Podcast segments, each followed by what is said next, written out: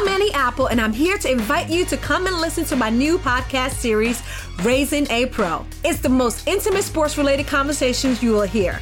Each week, we explore the journeys of some of your favorite NFL players through the eyes of those that know them best. From Joe Burrow, DeAndre Hopkins, Miles Garrett, Ezekiel Elliott, Nick and Joey Bosa, just to name a few. With exclusive insights and information, we leave no stone unturned. Subscribe now to Raising a Pro on your favorite podcast app.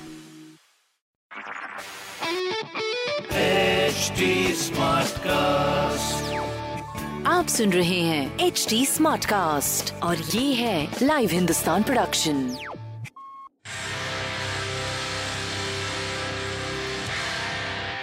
live Hindustan पर आप सभी का स्वागत है और मैं हूँ राजेश कुमार। आज हमारे साथ वो शख्सियत मौजूद हैं जिन्होंने छात्र राजनीति से अपने करियर की शुरुआत की। कांग्रेस में कई अहम पदों पर रही और 2015 में केजरीवाल की लहर में चांदनी चौक से विधायक बनी उसके बाद इस वक्त वो कांग्रेस के साथ हैं। और इस वक्त दिल्ली दंगल में उनसे कई सवाल पूछे जाएँगे और हमें उम्मीद है कि वो बेबाकी से जवाब देंगे। आपका शो पर स्वागत है। धन्यवाद आपका कई सारे सवाल हैं आपसे। सबसे पहले तो ये कि इस बार क्योंकि आप जिस तरह से छः साल में आम आदमी पार्टी छोड़कर आ गई तो ऐसा क्या हुआ? इस तरह की सडनली एक बार बीस साल का जिस पार्टी से कनेक्शन था उसको छोड़ के आम आदमी पार्टी आई फिर छः साल बाद वापस फिर उसी पार्टी में चली गई। ऐसा क्या? देखिए आपने ठीक कहा बीस साल छात्र राजनीति से बीस साल कांग्रेस में दिए लेकिन एक आंदोलन हुआ जिसमें मैं अकेली नहीं गई थी जामिया जे न्यू दिल्ली विश्वविद्यालय। हर छात्र युवा उस आंदोलन से जुड़ा था और वो आंदोलन याद रखिएगा जन लोकपाल के नारों से गूंज रहा था वो ना वो भ्रष्टाचार के खिलाफ एक लड़ाई थी स्वराज के नारे थे व्यवस्था परिवर्तन की बात कही जा रही थी उस समय हम उसमें शामिल हुए। लेकिन जब अंदर गए तो बाहर से ये कहते थे ये भाजपा की बी टीम है। जी। लेकिन जब अंदर गई काम करना शुरू किया। जी। पंद्रह में हम जीतते लेकिन सत्रह आते आते हमारे बड़े नेताओं ने एक लाइन में पार्टी को छोड़ना शुरू कर दिया। सत्रह में नगर निगम चुनाव आए हमारी बुरी तरह आम आदमी पार्टी की हार हुई केजरीवाल सरकार की तीनों नगरों निगम में हारे। दिल्ली विश्वविद्यालय के चुनाव में लड़ी सी वाई एस एस वो बुरी तरह से हारे। उसके बाद लोकसभा के चुनाव आते आते पूरी दिल्ली की सत्तर सीटों पर अरविंद केजरीवाल आम आदमी पार्टी का सफाया होता है। इसके पीछे कारण होने चाहिए और कारण थे भी। लेकिन जिसे सुनने के लिए अरविंद केजरीवाल जी बिल्कुल भी तैयार नहीं थे क्योंकि पार्टी का जो आंतरिक लोकतंत्र वो खत्म हो चुका था। नेता छोड़ के जा रहे थे। बाहरी नेता बिना लाइक उनका टेस्ट किए कि उनपे कितने आपराधिक मामले भ्रष्टाचार के मामले हैं या क्यों आ रहे हैं। सत्रह में वो आंदोलन का क्रांतिकारी सबसे पहले छोड़कर गया। सबसे पहले तो बड़े नेता ने छोड़ा। आप देखिए Shashi Bhushan Prashant Bhushan Yogendra Yadav Kumar Vishwas H S Phoolka professor Anand Kumar आपके मयंक गांधी अर्चना दमानिया बहुत लोग छोड़कर गए। लेकिन सत्रह में आपका क्रांतिकारी आंदोलन से जुड़ा हुआ युवा छात्र छोड़कर गया क्योंकि सत्रह के चुनाव में वो बड़ा एक पोस्टर दिखाते थे कि जिसमें लिखा होता था कि आपके ऊपर कोई भ्रष्टाचार का मामला नहीं होना चाहिए। आपके पास कोई आपराधिक मामला नहीं होना चाहिए। आप पार्टी में आएँगे तो तीन महीने आपको जो है कार्यकर्ता रहना है। छह महीने के बाद आपको सक्रिय कार्यकर्ता बनाया जाएगा और एक साल तक आपको पार्टी में कोई पद या कोई टिकट नहीं दी जाएगी। लेकिन छत्रा में क्या हुआ? रात भर में दूसरी पार्टी के लोगों को लाए। आरोप पैसों के भी लगे। उनको उनको टिकट दिया गया और क्रांतिकारी आंदोलन के लोगों को युवाओं को कहा गया इनके झंडे उठाइए। उसने इनकार कर दिया इसलिए आपकी हार हुई है। तो ये जो समझौते एक के बाद एक किए उससे ये पार्टी का ग्राफ गिरा और मुझे लगा अब ये पार्टी ने समझौते करना शुरू कर दिया है क्योंकि जन लोकपाल आज भी नहीं है। जब हम अरविंद केजरीवाल जी को बोलते थे कि चलिए ना रामलीला मैदान जब हम कुछ नहीं थे तब कांग्रेस सत्ता में थी तब हम रामलीला मैदान में थे। आज हम सब कुछ हैं लेकिन आज भ्रष्टाचार जन लोकपाल के खिलाफ हमारी लड़ाई व्यवस्था परिवर्तन की लड़ाई स्वराज नहीं है आज हमें चलना है तो इनकार कर दिया गया। तो समझ आया कि अब वो पार्टी वो आंदोलन खत्म हो चुका है। जी। इसलिए। तो इस समय अगर कांग्रेस में क्योंकि अब टिकट्स के अनाउंसमेंट होने हैं अगर यहाँ टिकट नहीं मिला तो आपका क्या स्टैंड होगा फिर उसके देखिए मैं आपको बताना चाहती हूँ जो अलका लांबा को जानते हैं 25 साल के मेरे संघर्ष को जानते हैं उनको मालूम है 17 साल पहले 2003 में मोती नगर से मदनलाल खुराना जी के सामने अलका लांबा को चुना, चुनाव कांग्रेस ने लड़ाया। लेकिन बाई इलेक्शन होते ही टिकट नहीं मिला अलका लांबा पार्टी में रही 2003 में। तीन के बाद 2008 में चुनाव आया टिकट नहीं मिली अलका लांबा पार्टी छोड़कर नहीं गई। आठ के बाद तेरह में चुनाव आया अलका लांबा को पार्टी ने टिकट नहीं दिया अलका लांबा ने नहीं छोड़ी। इसलिए ये कहना अलका लांबा को टिकट नहीं मिलेगी तो छोड़ेगी टिकट थी तो वो रही ऐसा नहीं है। और आज अरविंद केजरीवाल मेरी टिकट थी मेरी सत्ता थी मेरी सरकार थी लेकिन मैं छोड़ कर आई हूँ उसे। और आज ज़ीरो कांग्रेस को दोबारा से खड़ा करने के लिए आज इस पार्टी में आई हूँ ये साबित करता है कि अलका लांबा टिकट के लिए नहीं आई। लेकिन मैम जब आप केजरीवाल जी के साथ थी तो लोकसभा चुनाव में जब हार हुई तो उसके बाद ही आपने नारा दिया था कि आप नहीं यह धोखा है दिल्ली बचा लो मौका है इस तरह से इस तरह के नारे आपने दिए। उसके बाद जब हार हुई तो आपने कहा कि केजरीवाल को इस हार की ज़िम्मेदारी लेनी चाहिए। तो आप जब पार्टी में हैं उसके बाद इस तरह से केजरीवाल खिलाफ बोल रहे हैं तो ये तो कोई बर्दाश्त नहीं करेगा। ये खिलाफ बोलना कैसे हो गया? जब पार्टी में बात होती थी तो कहा जाता था लोकतंत्र है।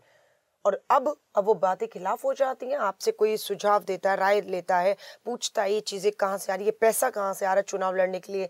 आपने कहा था भ्रष्ट लोगों से कोई समझौता गठबंधन नहीं करेंगे। आपने हरियाणा जाकर जेजेपी से गठबंधन किया उस जेजेपी से जिसके बाप और बेटा भ्रष्टाचार के घोटाले में आज तिहाड़ जेल में बैठे हैं उस पेटी से अरविंद केजरीवाल अगर फैसला करते हैं हमें गठबंधन करके चुनाव लड़ना है आप लड़े। वो विरोध था या वो लोकतंत्र की आवाज़ें थी? पार्टी के अंदर जो उठी थी और उठनी चाहिए थी जिसको सुना गया होता तो आज पार्टी का ये हालत नहीं होती। हरियाणा में नोटा से कम वोट केजरीवाल को मिलता है हर की मुक्की खा के आप दिल्ली में आते हैं। तो ये लोकतंत्र था ये खिलाफत थी तो मुझे लगता है इस खिलाफत की आदत अगर पार्टी में होती अरविंद केजरीवाल को वो बात सुनने की हिम्मत होती तो पार्टी का आज हर्ष नहीं हुआ होता। जी तो इस चुनाव में आप कांग्रेस को कहाँ देख पा रही हैं? कांग्रेस को मैं आपको आपके स्टूडियो में बैठ के बता रही हूँ। आज सोलह तारीख है। अभी पंद्रह दिन बीस दिन का चुनाव प्रचार है। अभी एक पार्टी की टिकटों का अनाउंस हुआ अभी दूसरी और तीसरी पार्टी की उम्मीदवारों की घोषणा होने बाकी है। बीजेपी ने तो पहले ही हार मान ली है और हार मानने के बाद उनको कोई दिल्ली में कोई चेहरा कोई है ही नहीं बचा। तो उनको लगता है प्रधानमंत्री मोदी जी के नाम पर नगर निगम नाली सीवर का चुनाव लड़ेंगे दिल्ली का चुनाव भी मोदी जी के नाम पर लड़ेंगे। पार्टी में फूट है। बिल्कुल पार्टी के सात सांसद हैं तीन मेयर हैं केंद्र में उनकी सरकार नगर निगम में उनकी सरकार के बावजूद भी भाजपा हार रही है। अब मुकाबला मुझे लग रहा है पूरी तरह से। अरविंद केजरीवाल दिल्ली में है पाँच सालों से है।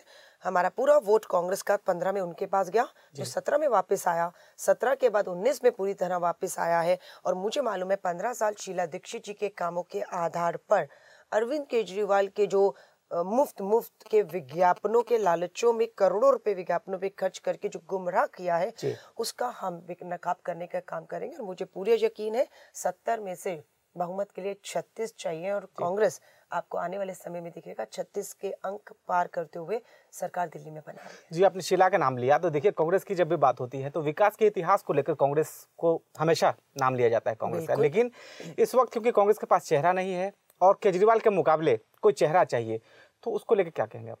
देखिए, मैं आपको फिर कहूँगी, ये चेहरों का चुनाव ही नहीं है। अगर चेहरों का चुनाव है तो भाजपा के पास तो दिल्ली का चेहरा ही घोषणा नहीं की कर पा रहे हैं वो। और हमारी अगर बात करेंगे तो बिल्कुल मुझे लगता है कि शीला दीक्षित जी के जाने के बाद हमारे सुभाष चोपड़ा जी को ज़िम्मेदारी सौंपी गई है। अजय माखन जी स्वास्थ्य कारणों से बाहर हैं और बहुत से नेता सोनिया गांधी जी ने बुलाकर कहा हर पुराने बड़े सीनियर नेता को चुनाव लड़ना है वो सब लड़ने को तैयार। तो मुझे लगता है कि अभी प्राथमिकता एक चेहरे पर नहीं है। शीला दीक्षित जी के पंद्रह सालों के कामों को आगे ले जाते हुए उस कामों पर वोट मांगकर कांग्रेस की वापसी आ, की हम उम्मीद कर रहे हैं और यकीनन कांग्रेस सरकार बनाएगी। तो आपको चेहरे भी एक नहीं अनेक चेहरे आपको दमदार चेहरे आगे भविष्य में दिल्ली को आगे ले जाते हुए दिखेंगे। तो आम आदमी पार्टी के जनाधार की बात करें तो वही है जो कभी कांग्रेस के हुआ बिल्कुल। तो ऐसे में कांग्रेस उस जनाधार को वापस पाने के लिए लोकसभा में बढ़त तो मिली लेकिन उस जनाधार को पाने के लिए क्या कर रही है इस बार? क्या करना चाहिए उसको? देखिए हमने क्या किया है और उसको पाँच साल छह साल में दिल्ली की केजरीवाल सरकार केंद्र की मोदी सरकार ने किस तरीके से उसे बदतर किया है ये उदाहरण है। शीला जी ने आज वायु प्रदूषण, आप देख रहे हैं, कोर्ट ने कहा है कि बद से बदतर दिल्ली, नर्क से बदतर दिल्ली गैस चैम्बर बन रही है। वायु प्रदूषित हो रही है जहरीली हो रही है लोग बीमार हो रहे हैं।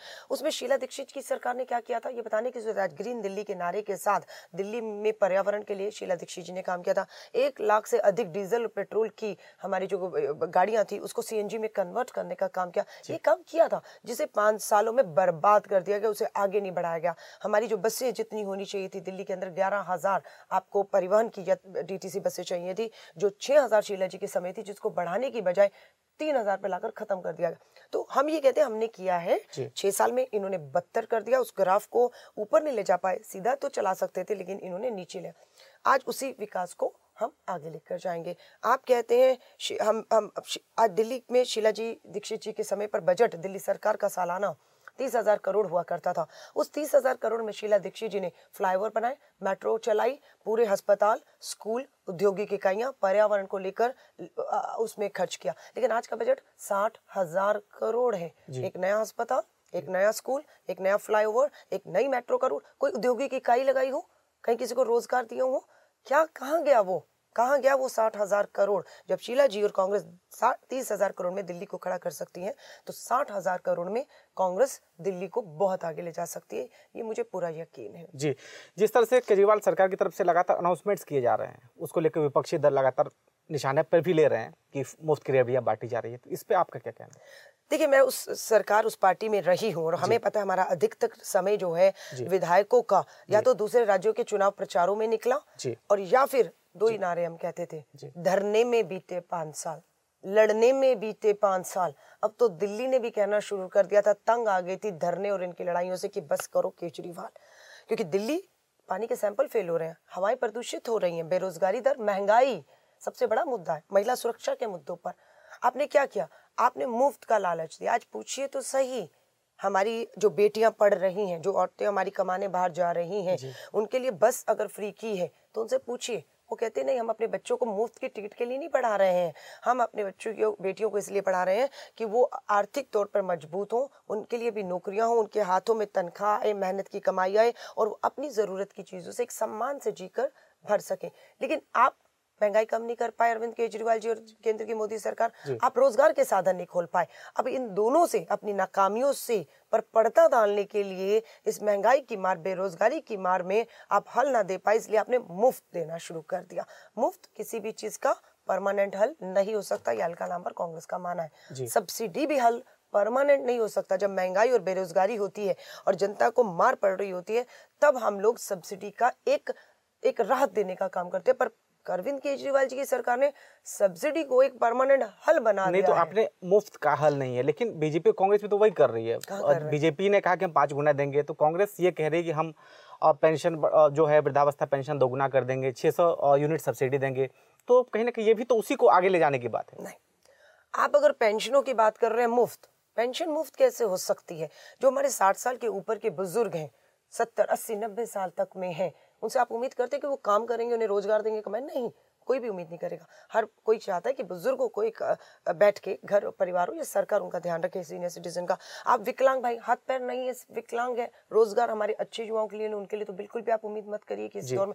सो उनको पेंशन देना बेवा हमारी विधवा बहनें हैं तीन तीन चार चार बच्चे हैं घर में अकेली छोड़कर वो विधवा औरत नहीं जा सकती। उसे मदद देना ये मुफ़्त नहीं है। और हमने कहा है बिल्कुल इस महँगाई के दौर में ये तीनों तबका ऐसा है जिनके लिए रोज़गार नहीं हो सकता है ये नहीं है।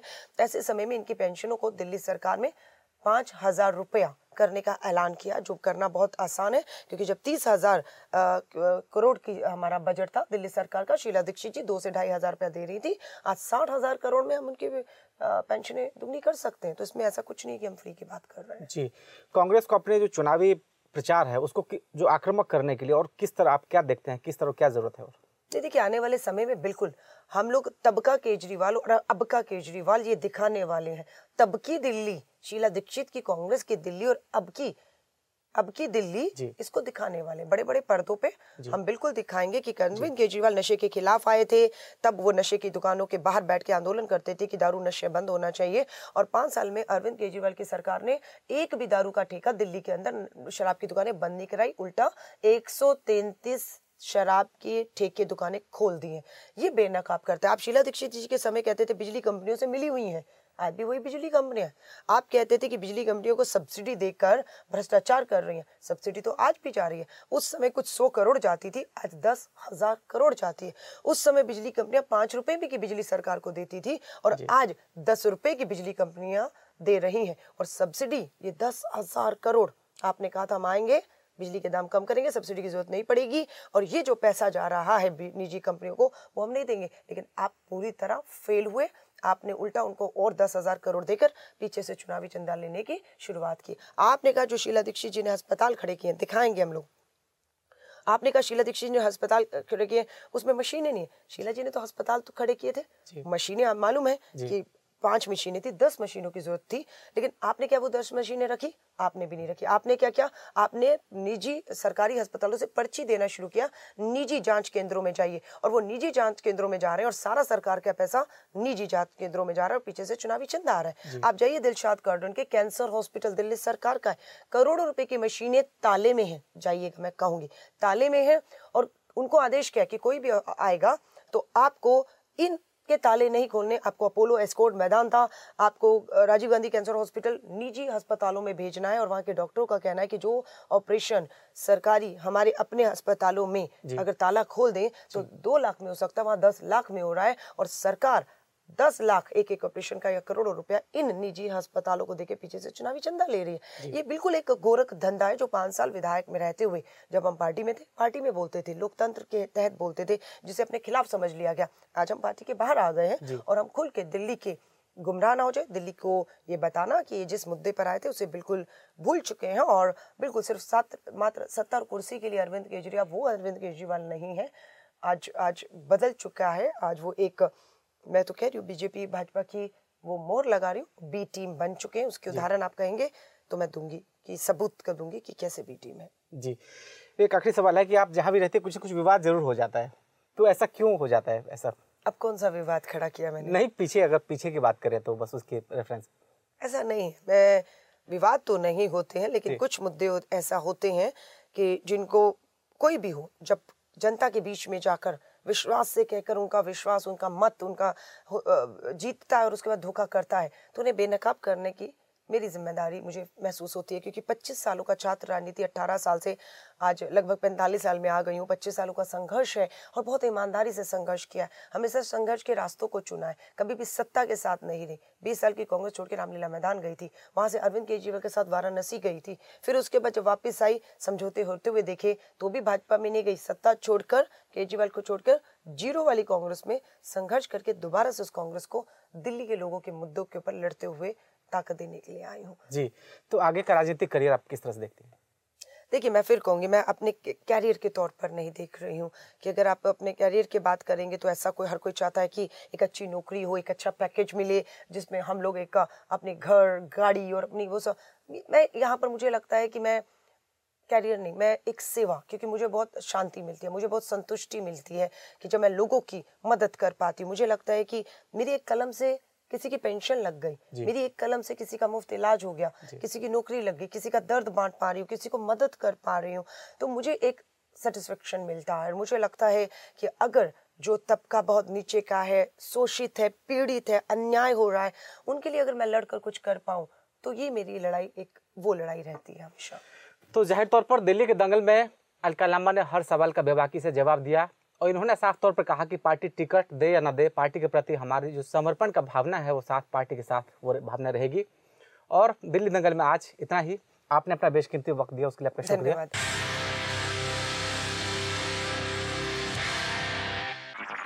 आप सुन रहे हैं एच डी स्मार्ट कास्ट और ये था live Hindustan production smart Smartcast. I'm Annie Apple, and I'm here to invite you to come and listen to my new podcast series, Raising a Pro. It's the most intimate sports related conversations you will hear. Each week, we explore the journeys of some of your favorite NFL players through the eyes of those that know them best. From Joe Burrow, DeAndre Hopkins, Miles Garrett, Ezekiel Elliott, Nick and Joey Boza, just to name a few. With exclusive insights and information, we leave no stone unturned. Subscribe now to Raising a Pro on your favorite podcast app.